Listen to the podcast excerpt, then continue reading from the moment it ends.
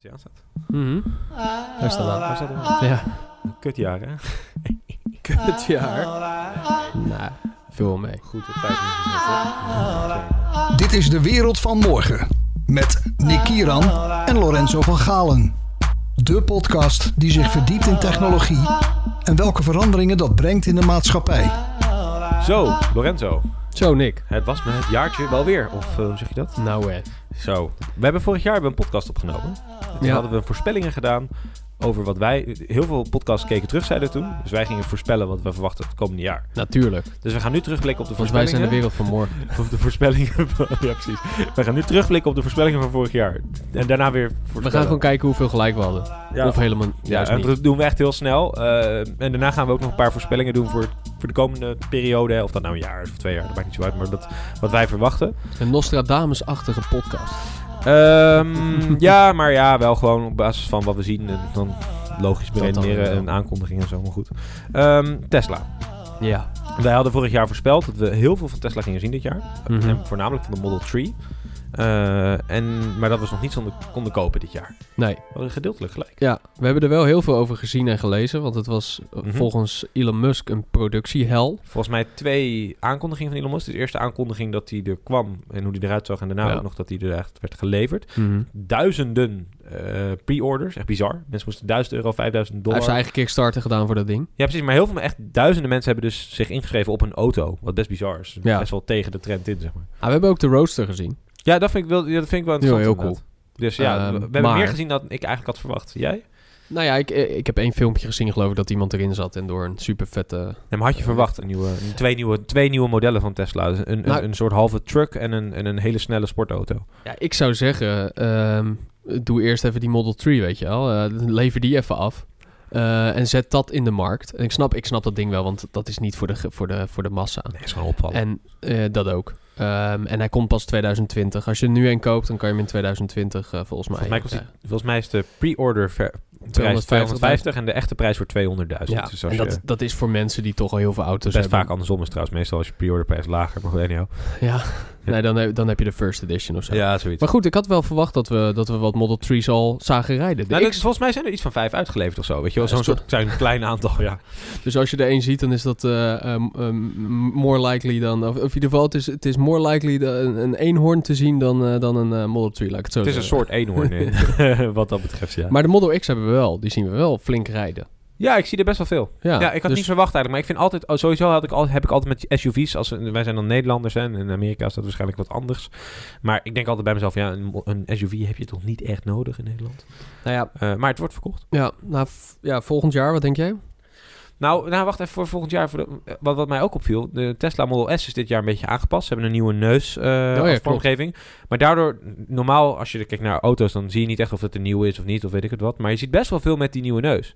Dus dat betekent dus ook dat eh, Tesla dit jaar ook best wel veel heeft weggezet. Wel slim op basis van- ook? Ik weet de cijfers niet uit mijn hoofd. Hè. Ik heb niet eh, de verkoopcijfers van Tesla hier paraat. Maar, nou, maar je ziet ze wel veel. En voor zo'n dure auto vind ik dat best wel opvallend. Wel slim eh, psychologisch dingetje voor mensen die nu een Model S willen kopen. Want je wil toch Ja, zien of- dat het of een nieuw is. Of weer een nieuwe willen. Ja, of een nieuwe willen. We hadden vorig jaar ook hadden we het over van wat zou de restwaarde zijn van een Tesla. Een keer, ik weet niet of dat in de voorspellingen podcast zat of in een andere. Maar daar hebben we Ja, niet echt antwoord op. Want dat is nog steeds niet echt duidelijk. De Nee. meeste, er, zijn, de, laat ik zo zeggen, er zijn nog niet heel veel Tesla's van een tweede eigenaar. Nee, nou ja, kijk, die Tesla's, die allereerste, die, die lopen nu een beetje af, denk ik, qua lease eh, Precies, dus lease volgend jaar gaan we daar veel meer zien. Ik denk volgend jaar eh, veel meer, ja. Maar mijn voorspelling voor 2018 en meer. eh, ja, ik denk dat. Nou, laten we daar zo op terugkomen. Laten we eens even de, de lijst maken. Laten we zit dus. Want Jij ik had- voorspelde, Ik, ik had voorspeld vorig jaar. Zeg jij het maar. ja, jij voorspelde dat, eh, dat de andere grote merken, bijvoorbeeld Mercedes, ehm, met, met meerdere elektrische auto's zouden komen. Dus dat we meer elektrische auto's gingen zien, eh, die Ja, ook betaalbaarder dit jaar. waren ook. Ja, is niet gebeurd. Nee. Nee, eh, Nog niet. Ja, ik bedoel, er zijn een paar auto's aangekondigd. hè. Paar Een paar Japanners. Eh, Ja. Volgens mij nieuwe Opel, weet je wel, dat soort dingen. Misschien heeft BMW een nieuwe i3 uitgebracht. Maar de grote merken hebben niet... Er is bijvoorbeeld geen Polo-like En ze auto. kosten nog steeds gewoon een hele hoop centen. Ja, het is eigenlijk niks veranderd als je daarover Nee. nadenkt. Ik zat te kijken naar bijvoorbeeld de Smart 44 die ik begin eh, dit jaar heb gekocht. Ehm, eh, en daar was dus nu ook een volledig elektrische van, die maar 90 kilometer range heeft of zo. Ja. Ehm, maar goed, die is nog steeds 30.000 euro. Dat gaat... Ja, Maar hoe- hoeveel is dat meer? Ik weet niet wat... eh, Eh, eh, ja, het- is die twee, drie keer zo duur dan toch? ja, ja. En dan heb je twee, drie keer zo duur, maar je hebt dus... eh, maar je hebt... Wat is jouw range van jouw auto als je de benzine in doet? Ja, 700 kilometer. Ja, met, bizar, eh, hè? met vijf- 50, 60 euro tank. Ja, dus eigenlijk is de propositie klopt dus nog steeds niet. Nee, en ze hebben gezegd van... eh, ehm, ja, weet je, 90 is genoeg voor in de stad. Maar weet je, het blijft een beetje achter en dat is Je jammer. niet altijd in de... Ja, goed, oké. Discu- andere discussie. Ik even snel door. Nog geen, nog geen betaalbare elektrische auto. Helaas. Nou ja, Model 3 soort van betaalbaar, maar is er eigenlijk ook nog niet echt. Eh, de Powerwall hebben we het vorig jaar over gehad. Ehm, De batterij jij- voor thuis. De batterij voor thuis van Tesla. Eh, en jij zei van, eh, ik verwacht daar best wel veel van komend jaar. Eh, Ja. Ik denk dat het ook best wel... Er is volgens mij versie 2 aangekondigd, die dan wat meer opslag heeft en zo. En ik denk ook wel dat hij het wel redelijk goed doet. Alleen dat is natuurlijk best wel een niche product. Nou, we hebben wel de presentatie gezien in de prachtige studio met Elon Musk op het podium. In die die, het in die wijk. wat minder fantastisch deed. In die wijk inderdaad, Ja. die modelwijk. Eh, en daar had je het perfecte eh, Tesla-huis. Of in ieder geval de, de, En die hadden volgens De mij drie Tesla's dakpannen. voor de deur staan. ja, de dakpannen ook. En, en, de, en de power, eh eh de power het kind wall. sliep ook in een eh, Tesla-vormig bed. Ja. Ja. Maar goed, ehm, de Powerwall is er natuurlijk niet alleen van Tesla. Eh, er precies. zijn andere aanbieders die, die het ook aanbieden. Ja, alleen wat- wat Tesla goed doet, en dat, me- dat meen ik serieus. Kijk, het gaat er mij niet om of Tesla dit doet of wie dan ook, maar het gaat erom dat een... Kijk, Tesla die heeft een positie in de markt dat alles wat als Elon Musk... Die heeft een pet uitgebracht dit jaar, daar heeft hij er 50.000 van verkocht geloof ik, of 15.000. van The Boring Company. Ja. En hij zegt, ja, als we, dus, als we de 25.000 verkopen, nog meer, dan gaan we ook een flamethrower bij. Weet je, alles wat die man doet, wordt overhyped en wordt door alle media Dat is een beetje Midas, hè? King Midas. Die, Leg uit. eh, nou, de, de, de legende dat King Midas, alles wat hij aanraakte, veranderde in goud. En Ja, dat, dat is een beetje Elon. Ja, maar dat is goed. Want daardoor weet hij ook dat als hij de juiste dingen aanraakt, dat, die, dat de aandacht van de wereld daar naartoe gaat. En dat is een. Ik denk dat hij dat meer, dat hij dat ziet als een soort macht, dat hij dat herkent, dat hij dat ook weet. Eh, en dat hij ook weet van als ik dus mezelf inzet, bijvoorbeeld bij eh, Neuralink, waar we het zeker nog een keer over gaan hebben. Maar ook over eh, Tesla bijvoorbeeld. Hij weet dat als hij nu met de elektrische auto verder gaat doen, dat daardoor de markt dus verder gaat. Dat is, ik denk dat bij Tesla dat dat toen nog niet is. Ik denk dat dat door Tesla gekomen is vooral. Een, een, de automarkt blijft een hele zichtbare markt op een, een of andere manier. Ja. Het blijft iets wat mensen heel erg bezighoudt. Wat die Powerwall, of in ieder geval elektriciteit, of decentraliseren van elektriciteitsnetwerken, Mhm. niet zo is. Ik bedoel, ik kom er echt heel weinig van tegen qua marketing. Mm, qua marketing wel, maar je ziet bijvoorbeeld wel dat steeds meer nieuwbouwwijken ook in Nederland eh off the grid worden ge- gebouwd. Dus zonder Ja. gas bijvoorbeeld ook. eh, nou, niet zozeer off the grid, maar dat ze zonder Ja. gas worden aangelegd. Ja, precies. Eh, en het probleem is zeg maar dat er, er zijn gemeenten in Nederland die zeggen ja, dat is een heel groot risico, et cetera. En dat moet je eigenlijk niet willen, et cetera. Nou, nou, bla bla bla. bla. Mm. Maar er zijn ook gemeenten die zeggen ja, heel groot risico, maar potentieel ook heel veel uitkomsten. Dus we geven graag subsidie voor dit. Ja. Terwijl er worden echt enorme subsidies gegeven voor zonnepanelen, maar bijvoorbeeld voor een gasvrije wijk, dan zeggen we ja, ik weet niet of dat een goed, een goed idee is. En het is best wel Ah, wat je lastig, wilt. want dan moeten mensen speciale radiatoren kopen. En dat willen mensen misschien niet. Dus er zijn nog best wel wat angsten, maar ik denk dat dat wel de stappen zijn eh, naar een. eh, nou, kijk, kijk dan als, laat je de eerste stap naar gas wegdoen en alles elektrisch maken. En dan kun je de, vervolgens kun je het elektrisch gedeelte groener maken. Ja. Op zich een goede stap. Ja, kijk, bij nieuwbouwwijken begin je van de grond eh, eh, en, en begin je te bouwen. Ja. Eh, en nou ja, bij andere huizen staan al huizen en moet je dus daarop een soort van modulair eh, systeem bouwen met, Dat, is- met dat is en veel meer. dakpannen en, eh, en powerwall. Dus het is natuurlijk veel handiger als je vanaf het begin begint. Maar wat je wilt, is gewoon zo'n powerwall, eh, een app erbij, energie opslaan, verkopen in een soort netwerk of op, via een app. Eh, voor, de, voor de dagprijs. Eh, energie wat jij nodig hebt, dat gebruik je. En energie wat je niet nodig hebt, sla je op of verkoop je weer. Ja, en op basis de van de weerdata kun je weten hoeveel je nodig hebt. Als, je weet dat de zon gaat schijnen op je dak. Maar dat willen we toch? Ja, In, eh, in de wereld van morgen. Ja, zeker. Maar ik denk dat dat, dat is geen kwestie van, je- van een jaar. Dus ook geen kwestie van vijf jaar. Dat is een Nee, kwestie duurt van twintig jaar, Ja. denk ik. Dat dat... Maar goed, we hebben het vorig jaar ook heel veel gehad over fake nieuws. Dat was toen echt... eh, ja, dat was het, de discussie. Ja. Toen, eh, weet je, Google, Google, Zeker, Facebook. zeker geen fake nieuws van ons toen in de podcast. Nee, Want dat wa- was wel gewoon echt een, was, eh, een was dingetje. echt een puntje, ja. Eh, maar het is een beetje gaan liggen, want er zijn natuurlijk niet zoveel verkiezingen meer. De Amerikaanse verkiezingen die waren natuurlijk een enorme trigger. Eh, dat was echt Ja. de belangrijkste trigger. In Nederland hebben we nog wel een eh, staartje gekregen. Eh, want Rusland schijnt zich te hebben geïnterve- eh, in onze Ja. verkiezingen. Ja, dus Rusland schijnt een gigantische eh, ehm, ja, bak aan websites online te hebben. Ook Ja. Nederlandse. Alleen minister Ollongren kon er geen één noemen vanuit de veiligheid. Nee, klopt. Arjen Lubach heeft ook een item over gemaakt. Zoek het even op. Dat is in november dit jaar geweest. Dus het is best wel recent.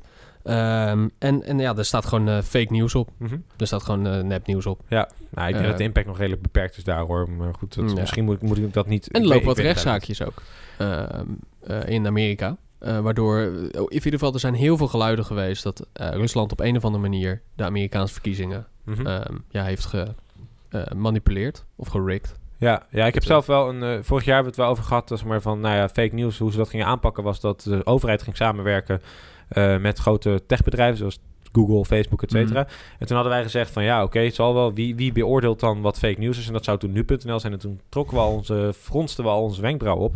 Maar ehm, ik heb een... eh, ik weet niet of het een theorie is of dat het ook echt daadwerkelijk afkomt vanuit het wetsvoorstel. Maar ik heb begrepen dat minister Ollongren van eh, de D66, de, die nu dit, dit dossier beheert, Mhm. dus een wet er doorheen wil krijgen. Dus dat die curatie van nu.nl, dat gewoon gedaan wordt door nu.nl, gewoon een commercieel bedrijf, maar ook door andere partijen, waaronder ook de overheid zelf bijvoorbeeld zou kunnen zijn. Ik weet niet of dat zo is, maar stel. ehm, dat ze dus niet gaan zeggen, we gaan niet censureren. We gaan niet zeggen, stel je voor dat jij bent geen stel.nl. En jij post vaak dingen die een beetje op het randje van wel of niet waar zijn van nu, Rusland. Maar ja, we weten het niet zeker, dus ja, waarom zou je dat niet mogen plaatsen? Het is suggestief, het is een bepaalde media. Ik hou er niet van, jij mag ervan houden, maar prima.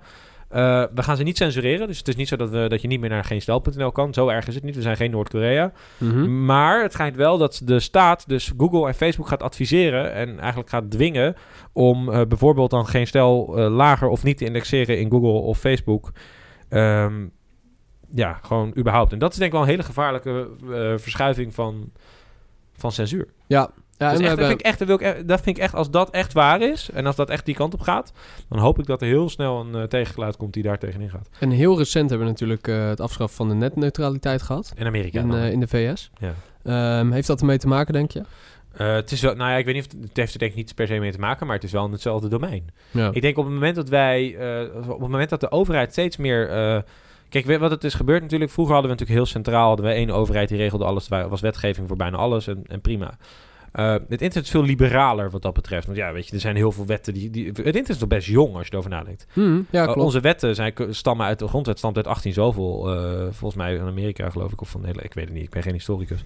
Maar het gaat er maar om. De, onze wetgeving is heel gebaseerd op honderden jaren samenleving. Internet is in 10 jaar opgekomen, of 20 jaar, zeg maar, eind jaren 90. Dus wat, wat gaan we zien is dat nu begint het internet volwassen te worden, letterlijk en figuurlijk. Dus dan ga je dus wetgeving krijgen. Wat niet gek, wat niet erg is, dat is ook logisch, want het internet is ook heel belangrijk geworden in onze samenleving. Maar het doet ook wel, het is ook wel een beetje angstig, weet je wel. Willen we dat wel? En, en, en, kan dat ook wel? En moeten we dat ook wel willen? Is het internet niet zo juist zo krachtig en mooi medium omdat het het niet heeft? Uh, kan, uh, weet je, is dat houdbaar? Kunnen we wel een internet hebben dat niet gereguleerd is? Maar aan de andere kant kunnen we het internet wel reguleren? Weet je, dat soort vragen krijg je dan. Ja. Uh, en daar zitten heel veel doemscenario's in, maar er zitten ook heel veel scenario's in waarvoor je kan denken van ja, ja, op zich is het wel logisch dat er een vorm van regulatie is. Tuurlijk. Maar goed, aan het einde van de dag uh, zal de grote meerderheid, uh, uh, ja, die zal daar door beïnvloed kunnen worden, door die indexering. Maar Mhm. wij weten altijd wel onze we wegen te vinden, of in ieder geval als je nu deze podcast zit, zit Ja. te luisteren, denk ik ook wel. Ja, maar Dat je daar de doorheen mensen die deze podcast luisteren, eh, dat ik podcast is sowieso een redelijk niche middel. Ik denk dat mensen die een uur lang naar dit eh, gezever willen luisteren, dat zijn ook mensen die een bepaalde interesseboog hebben. Maar mijn moeder, of, of de, de average eh, Joe on the block, zeg maar, die luistert niet naar deze podcast, denk ik. Mag wel, eh, gaat het niet om. Natuurlijk niet dat, dat we dat niet willen.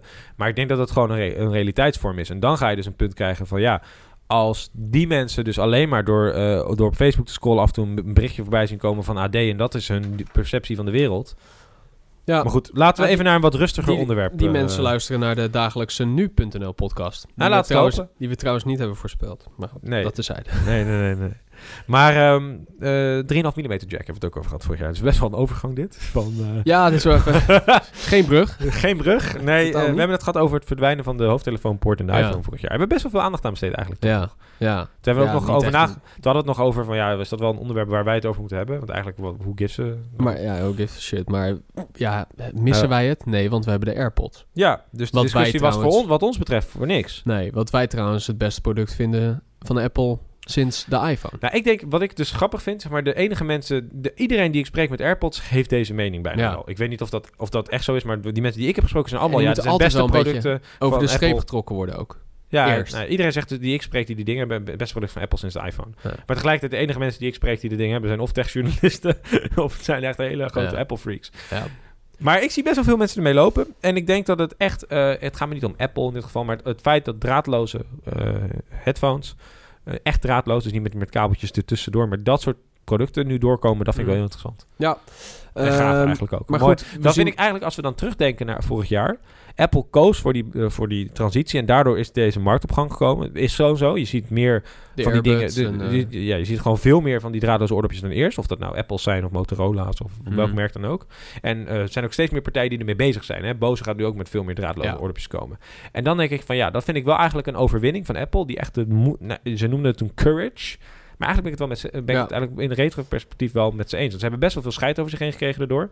Echt elk YouTube-filmpje gaat er nog over, begreep ik van jou. Ja, nou ja, elke review die je kijkt van de, van de X of de, of de 8 eh, zit nog even het puntje in van ja, er zit geen headphone jack in. Nee, eh, de Nee, een jaar niet. Weet alsof je? het een soort Maar goed, st- checklist is die ze af moeten. ja, nee, maar aan de andere kant zit het. We hebben hier die, die Note 8 liggen om te testen van Samsung. Ja. Eh, daar zit het wel nog op. Ja, er zit ook een pen in. Eh, er zit een pen in. Ja, oké. Maar eh, op de, wel meer op wat op de niet uit is. S8, de normale, de normaal formaat, zit het ook. En het zit op nog heel veel andere Android-toestellen. En Bijna elke telefoon volgens mij, behalve de... Tuurlijk iPhone. is het handig, want tuurlijk heeft niet iedereen fancy AirPods of eh, Bluetooth eh, speakers. Mhm. Dus is het handig. Of in je auto, hè. ik bedoel gewoon een ouderwetse eh AUX Dat moet ik wel zeggen. In de auto van mijn vriendin zit alleen maar een AUX-ka- AUX-kabeltje. Ja. En daar zit nu zo'n eh, adaptertje op. Tuurlijk maar ik kan nu dus niet opladen en muziek luisteren tegelijk. En in de auto is dat wel wat je wilt. Want in de auto wil je natuurlijk en je navigatie aan hebben, zoals mijn telefoon ook is. Ja, Wat we nu doen, mijn vriendin en ik, is zij speelt muziek af op haar iPhone en ik navigeer met die van mij. Dat is echt eh, first world. eh.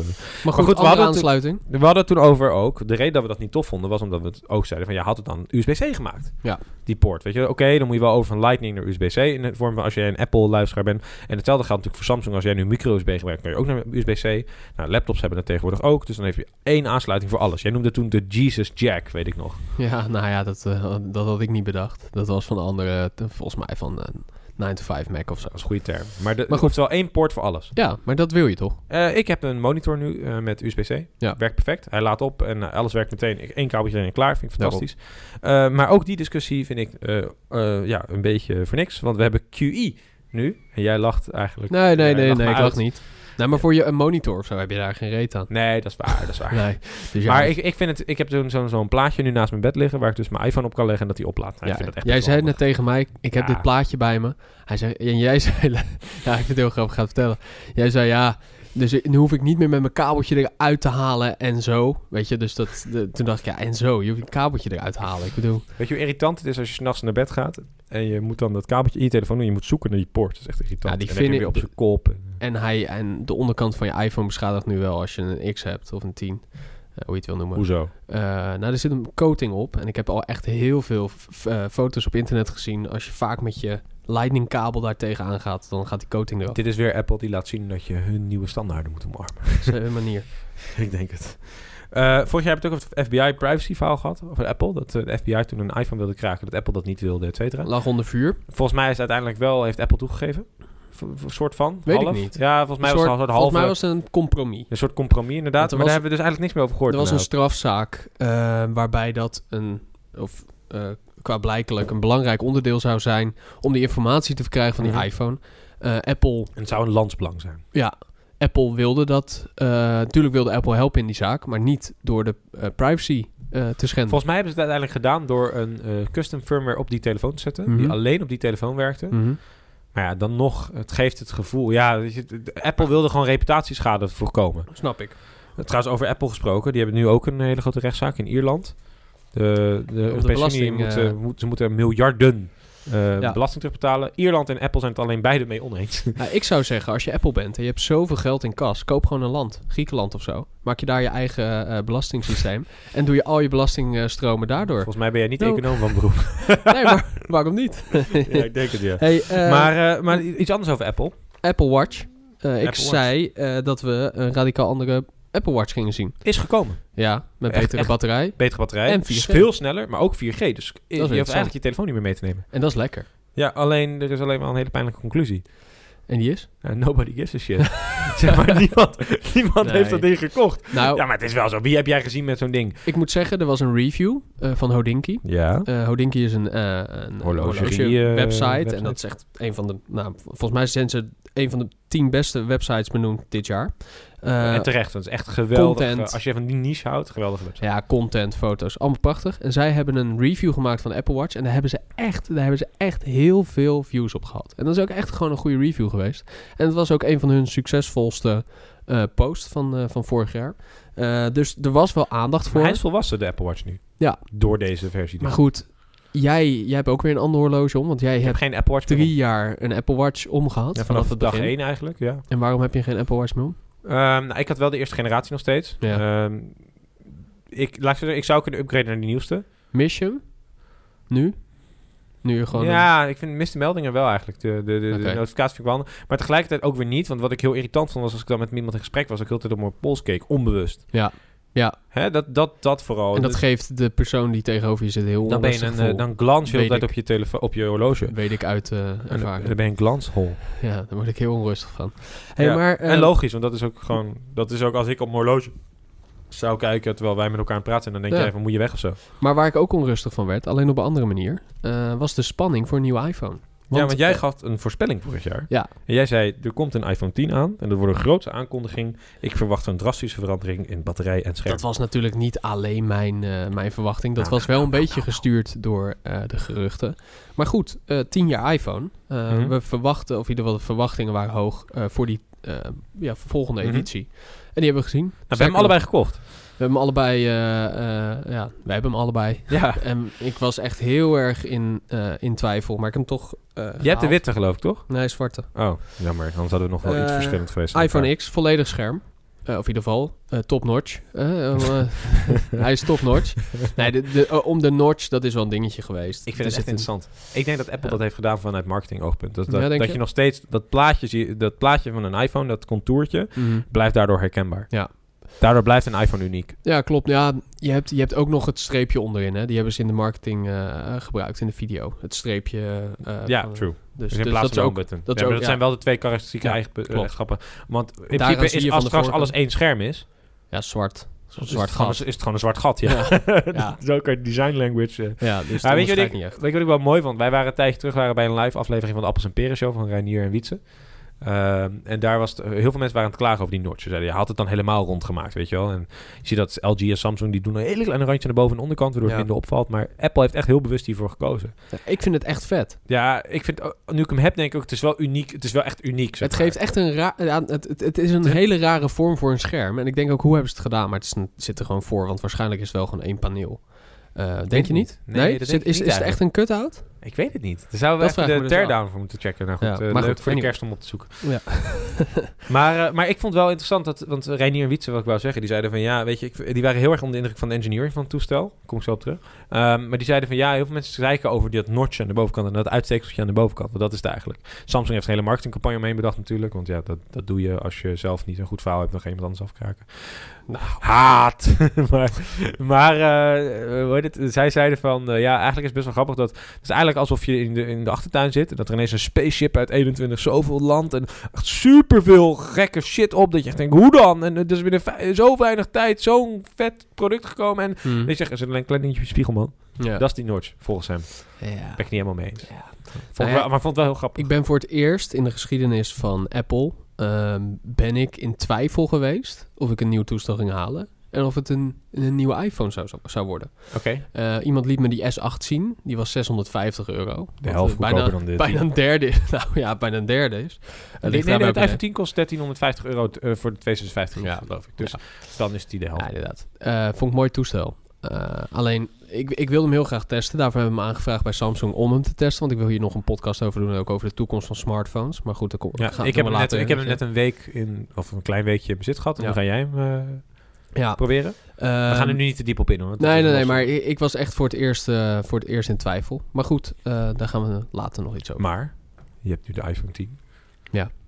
Overleeft hij de kerst? Ja. Oké, ja, ik weet niet. Ik Maar we hebben het ook gehad over Microsoft. En we hadden gezegd, ja, de service is echt goed bezig. Ja, eh, dat waren, waren ze inderdaad. Daarna heb ik niks meer ervan gezien. Ze Nee, zijn nee, geschrokken van onze complimenten, denk ik. ik denk het. Nou, we hebben wel een, eh, een service gezien. Een nieuwe. Eh, of was oh ja, is, ja, dat klopt. Die nieuwe laptop. service Met dat, ja, met dat vilt aan het toetsenbord. Eh, hele goede reviews gehad. Ja, Mooi waar. apparaat. Maar niet heel erg boeiend. snel, maar nogmaals, Het is gewoon een laptop. nobody gives a shit. Nee, ja, precies. Ja, het is gewoon een laptop. er ja, is zoveel verzadiging. Er Ja, maar we kennen alles wel nu. We willen nieuwe shit. Daarom willen we hoekjes uitschermen, omdat we denken, oh, dat kennen we nog niet. Ja, maar dat is wel gewoon zo. HoloLens. We hadden voorspeld dat we er veel van gingen zien. Niks gezien, punt. Ja, nee, ja, dat is Ja, het inderdaad. is wel zo, ja. Ehm, ik had voorspeld dat Apple meer naar degelijkheid gaat, ging, zou gaan. Eh, Is zo. En die gaan ook niet met de eigen Surface Pro komen, is gebeurd. Eh, ze kwamen wel met een HomePod, maar ze kwamen er eigenlijk ook niet weer niet mee, want die is uitgesteld tot volgend Ja, jaar. anders gaan we hadden het we ook het niet over hebben. Ehm, Amazon, eh, ik had heel erg een heel, eh, een heel pleidooi van ik hoop dat ze komen en et cetera, et cetera. En ik vind het echt super vet wat ze doen. En ze zijn gekomen. Nou, ze zijn soort van al in Nederland aan het komen nu.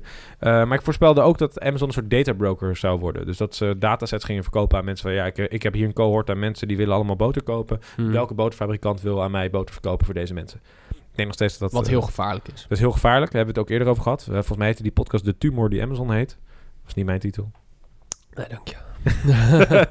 maar eh, maar ik, ik, ik luister die podcast terug als je het interessant vindt. Ja. Maar, of of Absoluut. heb je mogen luisteren. Maar dat, ik denk dat er steeds meer eh, winkels gaan kopen die medewerkerloos kunnen opereren. Dus dat betekent niet dat er geen medewerkers zijn, maar dat betekent niet dat je ze nodig hebt. Nee. Ik stond bijvoorbeeld gisteren was ik bij de Bijenkorf voor kerstcadeautjes. Het is geen sponsored eh, gedeelte of zo.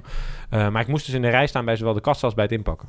Ja, En bij het Ja, inpakken, bij het inpakken kan ik nog wel inkomen, maar bij de kassa denk ik van ja, dat had ook anders gekund. ja. Eh, maar net zoals dat webshops bijvoorbeeld. Nou, ik moet niet- zo nog de stad in, dus eh wens me nou, ik, heb best wel veel, ik heb best wel veel van mijn kerstcadeaus dit jaar online gekocht, want dat vind ik gewoon makkelijker. En dat zijn Ja. bij winkels, eh, bij verschillende winkels, Von, Coolblue, Bijenkorf. Uh, Voor mij moeten we er vijf noemen om Maar goed. probleem te komen. Maar die hebben dus allemaal inpakken uitgezet, omdat ze het te druk hebben. En ik denk bij mezelf, hoe kan je nou inpakken uitzetten online? Ja, maar dat doe je toch thuis. Ja, jij misschien, ik heb Ja. er echt geen zin in. Maar goed, eh, Maar goed, dat is mijn, eh, Amazon, rate, mijn Amazon rant, wordt gewoon een, een verzamelplek voor allerlei aanbieders. Eh, inderdaad, van, eh, van Maar goed, dat hebben we vorig jaar ook gezegd. Dus En, op eh, zich ja. luister die terug. Ja. En het, het, wordt, het wordt ook wel het jaar maar dat doen ze met hardware. Dit is wel een brug. Naar Ja, smart, naar smart home. En we, hebben heel veel, we hadden heel veel verwachting van de smart speakers. Van die, van die thuisspeakers. Ja. Waaronder de HomePod dus ook. Hebben we ook al één over gedaan, de Ja, podcast. Hebben we ook over gedaan. Dus gaan we ook die niet te diep in. Nee. Maar het is wel uitgekomen. Niet in Nederland. Maar wel in de rest van de wereld. Nou. Of in de Amerikaanstalige. Ja, Ja, je hebt nu zo'n Sonos die dan aangekondigd is. ja. Die Ja, wilden we toen testen. Die kregen we toen drie maanden later zouden we mogen testen. Hebben we gedacht, ja, nu is het ook wel een beetje... Ik denk dat we kunnen stellen dat 2017 echt wel het jaar was, eh, de opmars van de HomePod. Ja, en ik, ik... Nou, niet de HomePod, maar de home of in ieder geval de, de bedoel je. home Ja, speakers. Want ja. die is er nog niet. Ja, nee, Maar ik denk dat volgend jaar voor Nederland het gaat worden. Want eh, Apple gaat wel een Nederlandse versie uitbrengen. Google gaat echt wel met een Nederlandse versie komen komend Ja. jaar. In 2018 in Nederland gaan we dit ook zien. En het is interessant. Ik heb er thuis een staan. Ik heb er in Londen een op het vliegveld gekocht. Heb ik toen ook gezegd. Ja. Ik ben er nog steeds blij mee. Mijn vriendin begint hem zelfs nu te gebruiken. Dat vind ik Ja. best interessant. Want dat is, zij is normaal best wel tegen dat soort dingen. Ze vindt dat overdreven. Maar ze vindt het nu toch wel handig. Misschien komt het ook omdat ik zo'n slimme stekker aan, aan de kerstboom heb gezet. Dat ik zeg, oké Google, turn on the Christmas tree. Nou, ik ben ook tegen wat dingen. Je, nee, je vindt het niet leuk? Nee, ja, je hebt het laten zien. Werkt goed. Ja, geef toe. Even, Eh. even, een zijsportje. Hoe leuk vind jij mijn... eh, Nou, dat was heel tof. ja, Ja, was, werkte goed. ja, precies. Absoluut. Ja, wilde ik even Werkt het nu nog steeds na het updaten van je iPhone? Eh, het, heeft, het staat los van mijn iPhone. Het is natuurlijk gewoon een Google. Oh, ja, dat is waar. Dus, dus in dat geval wel. Maar eh, jouw huis is al behoorlijk smart. Ja. Eh, jij hebt heel je huis eh, behangen met, met smart een van de best producten. beluisterde podcasts van afgelopen jaar trouwens. Ja, met, daar hebben we ook een podcast over gedaan. Dus als je daar iets over wil weten, ehm, zoek die terug. Maar goed, ik denk dat volgend jaar alleen nog maar meer producten gaan komen. Ik denk dat het... Eh, ehm, dat, we hadden toen een voorspelling sloten. van... en weet- we hadden toen die voorspelling had jij vooral van, die, van huizen waar het al in zat. Gewoon kant-en-klaar huizen die al redelijk smart zijn. Ik denk Mhm. dat dat inderdaad ook... eh, Ja. Ja, huizen sowieso. Dat Dus ze moeten ergens differentiëren. Ja, of, of ze moeten überhaupt hebben, iets hebben. maar- Hey, ik zei dat, eh, ehm, eh, dat, dat Snapchat meer zou gaan doen dit jaar. Nee, je zei letterlijk. Tieners zitten op Snapchat. Ja, niet op. Facebook. Ja. ja. You couldn't be more wrong. Best interessant. Nou, ik denk dat tieners, of in ieder geval tieners niet zozeer... Ja, tieners wel trouwens. Jonge tieners eh, echt nog wel op Snapchat eh, zitten. Kan. Ehm, eh, en niet op Facebook. Maar zitten die niet op Instagram stories, a.k.a. Facebook? Nou ja, dat hebben we natuurlijk... Dit, is dat dit jaar uitgekomen trouwens? Ja, ja, ja. ja. Dit jaar, hè, Ja, Stories. stories dit jaar, ja. Stories heeft wel echt een hap genomen uit, uit Snapchat. Ja, dat denk ik Echt een flinke hap. Ehm, maar goed, Snapchat heeft nog steeds... Ik heb begrepen dat Snapchat het heel goed doet met, eh, met seks, eh, seksdingen. Of in ieder geval plaatjes sturen naar elkaar. Ik heb begrepen. Dat heb ik begrepen, ja. Ja. Niet uit... eh, ik, ik, Nee, ik heb, nee, ik heb, ge- ik heb zelf geen, Dus je hebt geen Snapchat. hey, maar... ehm, ehm, Maar je had ook voorspeld dat er meer producten zouden komen, ja. zoals die zonnebril die ze hadden. ik was vorig jaar heel enthousiast over de spectacles. En Even Spiegel... Nee, hoe heet die? Spiegel? Spielberg? Nee, hoe heet, hoe heet die Ja, eh, CEO van zo, eh, ja. Spiegel, hè? Ja, goed, CEO Snapchat. Ja, eh, die zei van, hey, we, we zijn geen software company, we worden een hardware company. En we gaan camera's maken. Of in ieder geval, dat soort producten. Toen vernoemden ze zichzelf daar- van Snapchat naar Snap, geloof ik. Ja, Snap. En daar had ik echt hoge verwachtingen voor voor dit jaar. Alleen is we hebben helemaal niks, niks we hebben geen reet gezien. Nee, dat vind ik is helemaal jammer. niks gebeurd. Nee, Snapchat heeft alleen maar teleurgesteld. dit Nou, we jaar, hebben wel wat gezien. Eh, dat is dat het aandeel gewoon ontzettend gekelderd is. dat Maar zei goed, ik, ja. Dat zei Maar ik denk dat ik denk je dat ze. Oh wacht, daar komen we zo op terug. Je hebt ook over Ja. YouTube ge- gesproken. Ja, nee, eh, YouTube gaat in de problemen komen. je zag natuurlijk een, Ja, je zag een gigantische opmars van grote YouTubers die eigenlijk hun eigen mediakanaal gingen beginnen. Zoals PewDiePie. Die hebben YouTube niet meer nodig. Dat zei je toen. Als jij 35, 40 miljoen volgers hebt, ja, hoe de fuck is voor zo goed YouTube? YouTube beginnen, ja. Ja. nobody cares, Nou, nogmaals. Iedereen gaat toch al mee, zou je denken. Zou je denken. Eh, we hebben dit jaar... Dat is eh, trouwens niet gebeurd. Nee, dat is niet gebeurd. Maar goed, ga verder. We hebben dit jaar eh, een term gehad op YouTube, demonetization. Leg uit. Ehm, YouTube vangt te veel geld van makers. Dus YouTube vindt zichzelf belangrijker, of in ieder geval de dienst, dan de makers. Even in het kort. Nou, dat, is- laat ik zeggen, YouTube verkoopt advertenties. Dus bijvoorbeeld voor een eh, minuut advertentie betaal je Mhm. zeg maar 10 euro. En dat is niet zo, maar je snapt het waar ik heen. Ja. Eh, en daarvan gaat dan nu 4 euro naar de maker en 6 euro naar YouTube. YouTube vindt zichzelf belangrijker dan de Bijvoorbeeld. Ik weet niet of dat de, de. Maar de makers maken is, YouTube maar volgens de makers. ja, dat- dat, dat is- dat is een beetje ja, het wij van WC Eend adviseren. Precies. Maar goed, ja, maar dat, ik snap wat je zegt. Alleen het probleem was is dat YouTube heel veel. ehm, eh, kijk, je moet een video moet geschikt zijn voor advertenties, anders krijg je, kan je er überhaupt niks mee verdienen. Nee. YouTube demonetize, deed heel veel aan demonetization. Oftewel, ze gingen bij heel veel filmpjes zeggen van ja, dit kan niet, eh, dit past niet binnen onze advertentieprincipes. Mm. En er is heel veel om te doen geweest. En YouTube heeft erop gereageerd door volgens mij nog honderd extra mensen die dat, eh, die dat checken. Want het schijnt nog mensenwerk te zijn voornamelijk. Eh, om dat uit te breiden. Want er waren gewoon... De, de- de- bijvoorbeeld Casey Neistat, een grote YouTuber... die heeft daar heel veel uitspraken over gedaan. Die zei van ja, dit is gewoon belachelijk. Weet je, Ja. al mijn filmpjes worden gedemonetized. Wat is dit? Ja. Als, je, als dit je bron van inkomsten is... wat voor best wel veel mensen inmiddels zo is... dan kun je niet als YouTube zo'n rare houding aannemen van... ja, jij krijgt geen geld en ja, we gaan niet met je in gesprek. Die partijen die kun je niet bellen om even te praten. Nee, het is gewoon klaar. Die gebeurt niet. Nee, daar, daarin, daarin zie je weer dat een grote dienst, eh, online dienst, d- ja, het heft in handen neemt. Dus een, een Mhm. monopolie creëert en zij bepalen wie verdient en wie niet. Ja, ik denk dat het wel terugkomt op een aantal andere maatschappelijke punten. Ik denk dat de MeToo-beweging van, eh, ja, van, van seksueel... eh, Ja, eigenlijk wat, wat meer de, de, de- een beetje de term van het, van het laatste deel van het jaar eh, Mhm. is geweest. En voor, ja, maar het voor- begon dit jaar al met die... Volgens mij was dat dit jaar dat eh, PewDiePie, een grote YouTuber, die nazi-grappen maakte. ja, ja, dat is maar ja, een beetje in het midden van het jaar geweest inderdaad. Eh, daar heeft hij hele grote problemen mee Ja, maar gehad. toen, daardoor is denk ik door die twee dingen, of door dat soort dingen eigenlijk voornamelijk... Ja, dat zijn wel is, is YouTube veel strenger geworden, ge- geworden. Inderdaad een katalysator Ja. voor wat het is. En ik denk dat dat... eh, ik denk dat we... Maar dat, heeft, dat is meer een soort... Ja, bijna een soort meer politiek punt. Ja. Dat we steeds banger worden voor een mening van een bepaalde groep... en dat we daardoor maar dingen niet doen. Nou, we moeten... We, En dat we- is niet mijn politieke mening, maar dat, is, dat zie je gewoon. Ik bedoel, we als willen, iemand beledigd kan zijn door iets... dan doen we het vaak gewoon niet meer. Nou, we willen voorzichtiger omgaan, omdat... ehm, ja, één voorbeeld, ook van dit jaar, Pikpraat in Rotterdam, is een Ja, app. Dus dat is niet als vorige week volgens Heel even een korte anekdote. Het is vorige week uitgekomen, Pikpraat heet de app. Eh, en daarmee kan je, eh, eh, als iemand, eh, of iemand niet trouwens, een vrouw wordt beledigd op straat of aangesproken. Of Maar ik als man niet, op niet. een juiste manier. Nee, niet, niet als man. Is dat echt? Ja, Oh. dat is alleen voor vrouwen. Kan je daar een melding van maken. Vroeger als jij... Dus wacht, wacht even. Dus als jij een vrouw bent op straat en ik... Nee, ik doe- En, en ik, ik, en ik... Ja, precies. Ik doe dat naar jou. Dan, heb ik, dan kan jij daar een melding van maken. Ja.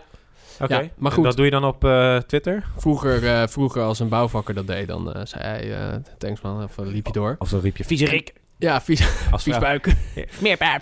Ja, tuurlijk, tuurlijk zit daar nuance in. Vieze Begrijp me, ja, begrijp me niet verkeerd, er zit een nuance in. Maar allemaal dat soort, allemaal dat soort initiatieven, dat denk ik van... Dit geeft wel wat aan hoe de maatschappij tegenwoordig in elkaar zit. We zijn steeds banger, of we zijn, we zijn sowieso bang om iets te zeggen. En we zijn ook steeds Mhm. banger om een groep of een bepaalde minderheid of een bepaald persoon... Maar vrouwen zijn niet echt een minderheid. Eh, nee, nee, maar ik snap wat je bedoelt. Maar dit- ik bedoel, een geslacht, kan je het ook noemen, hè? Eh, bang om te beledigen. Nee, ik bedoel Eh, meer van eh, kwantitatief, zeg maar. Er zijn best wel veel vrouwen ten opzichte van mannen, zeg maar. Nee, klopt. Maar dat vond ik, vond ik zo opmerkelijk, dat het alleen voor vrouwen was. Ik bedoel, Nou ja, los daarvan, ik vind ook überhaupt die app wel een beetje kwalijk. Weet je, wat de fuck. Dus. Stel je voor dat ik tegen, tegen een vrouw roep, hey, eh, je ziet er goed uit. Heb ik dan, ben ik dan ineens strafbaar? Ik, zou het niet, ik, ben, ik ben niet het type die dat doet, maar dat betekent Maar goed, niet dat het slecht is. in het verlengde hiervan, Beledigen, eh, om beledigd te worden, daar kies je voor.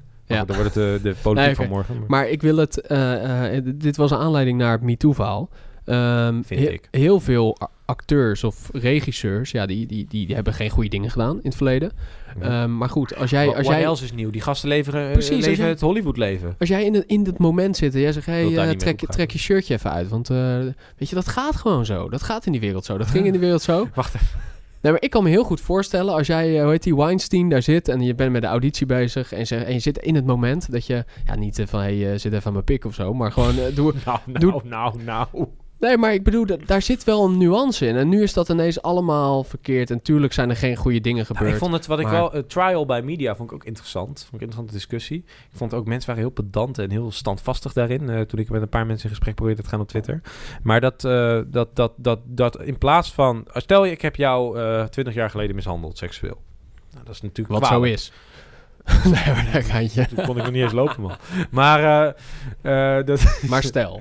ik, ik ben even van me apropos. Die hebt me door. Ja. Maar eh, nee, maar stel ik heb 20 jaar geleden iemand mishandeld. En dat is Mm. kwalijk. En, en als die persoon inderdaad doen. op dat moment... Is niet oké. Nee, is niet oké. Blijf van mijn lijf. Nee, maar de, als iemand 20 jaar geleden dat niet durfde te vertellen... en nu dus kennelijk wel... vind ik al raar. Ik bedoel, ik ga Ja. ook niet 20 jaar later melden dat mijn horloge... Maar oké, weet je... dat is die Dat, maar dat is, dat- dat- Oké, maar dat- daar kan ik nog in komen. Maar dat je dan in plaats van dat je naar de politie gaat om aangifte te doen en een rechtszaak begint, omdat je weet dat je hem niet kan winnen, want dan denk je, ja, weet je, dit is geen bewijs, niemand is het, is mijn woord tegen die van hem. Ga je 20 dus, bij, later, ga je dus als Jelle Brand Kortjes bij de Wereldrijd doorzitten en dan ga je vertellen, ja, dit, eh, dit, dit is me aangedaan, dit, dit, dit, dit, door die, die en die. En ook echt met naam en toenaam benoemen. Ja. Ik ga het nu niet doen, want ik vind het gewoon echt kansloos. Maar dat ga je toch niet doen in de media? Dus dat, oftewel, dat, stel je voor dat jij van mij, dat ik vind dat jij mijn telefoon hebt gejat. Misschien heb jij dat niet gedaan, misschien wel. Weet je, Mhm. jij hebt daar ook recht op een weerwoord op. Daar hebben we een heel mooi systeem voor. En dat systeem is dus dat we naar de rechter gaan uiteindelijk en een Ja. rechtszaak te gaan maken. Nee, wat doen we? Ik ga naar de Wereldrijd door om te vertellen, ja, hij heeft mij mishandeld. Ja. Kans- dat- vind ik dat- echt, vond ik echt bizar dit jaar. Ja, nee, goed. Kijk, los van die man, die zal zich, als hij daar zich, als hij daar, zich daar onprettig door voelt, eh, dan begrijp ik dat helemaal. Daar heb ik daar alle respect voor. Eh, maar doe dat dan via Daar is de, Wereldrijd officiële door wegen. of de, de mainstream media niet het kanaal voor. Maar goed, wat ik wil zeggen, er zit daar, er zit in MeToo zit een hele grote eh, nuance. Mhm. Eh, en ik denk dat een van de mensen die er het meest last van heeft gehad, eh eh, Spacey is natuurlijk, Kevin Spacey. Oh, ik dacht Die- Patricia Pai. Nou ja, ook, maar dat is alweer 16 geweest, hè? 2016. Oh, sorry. ja, ja.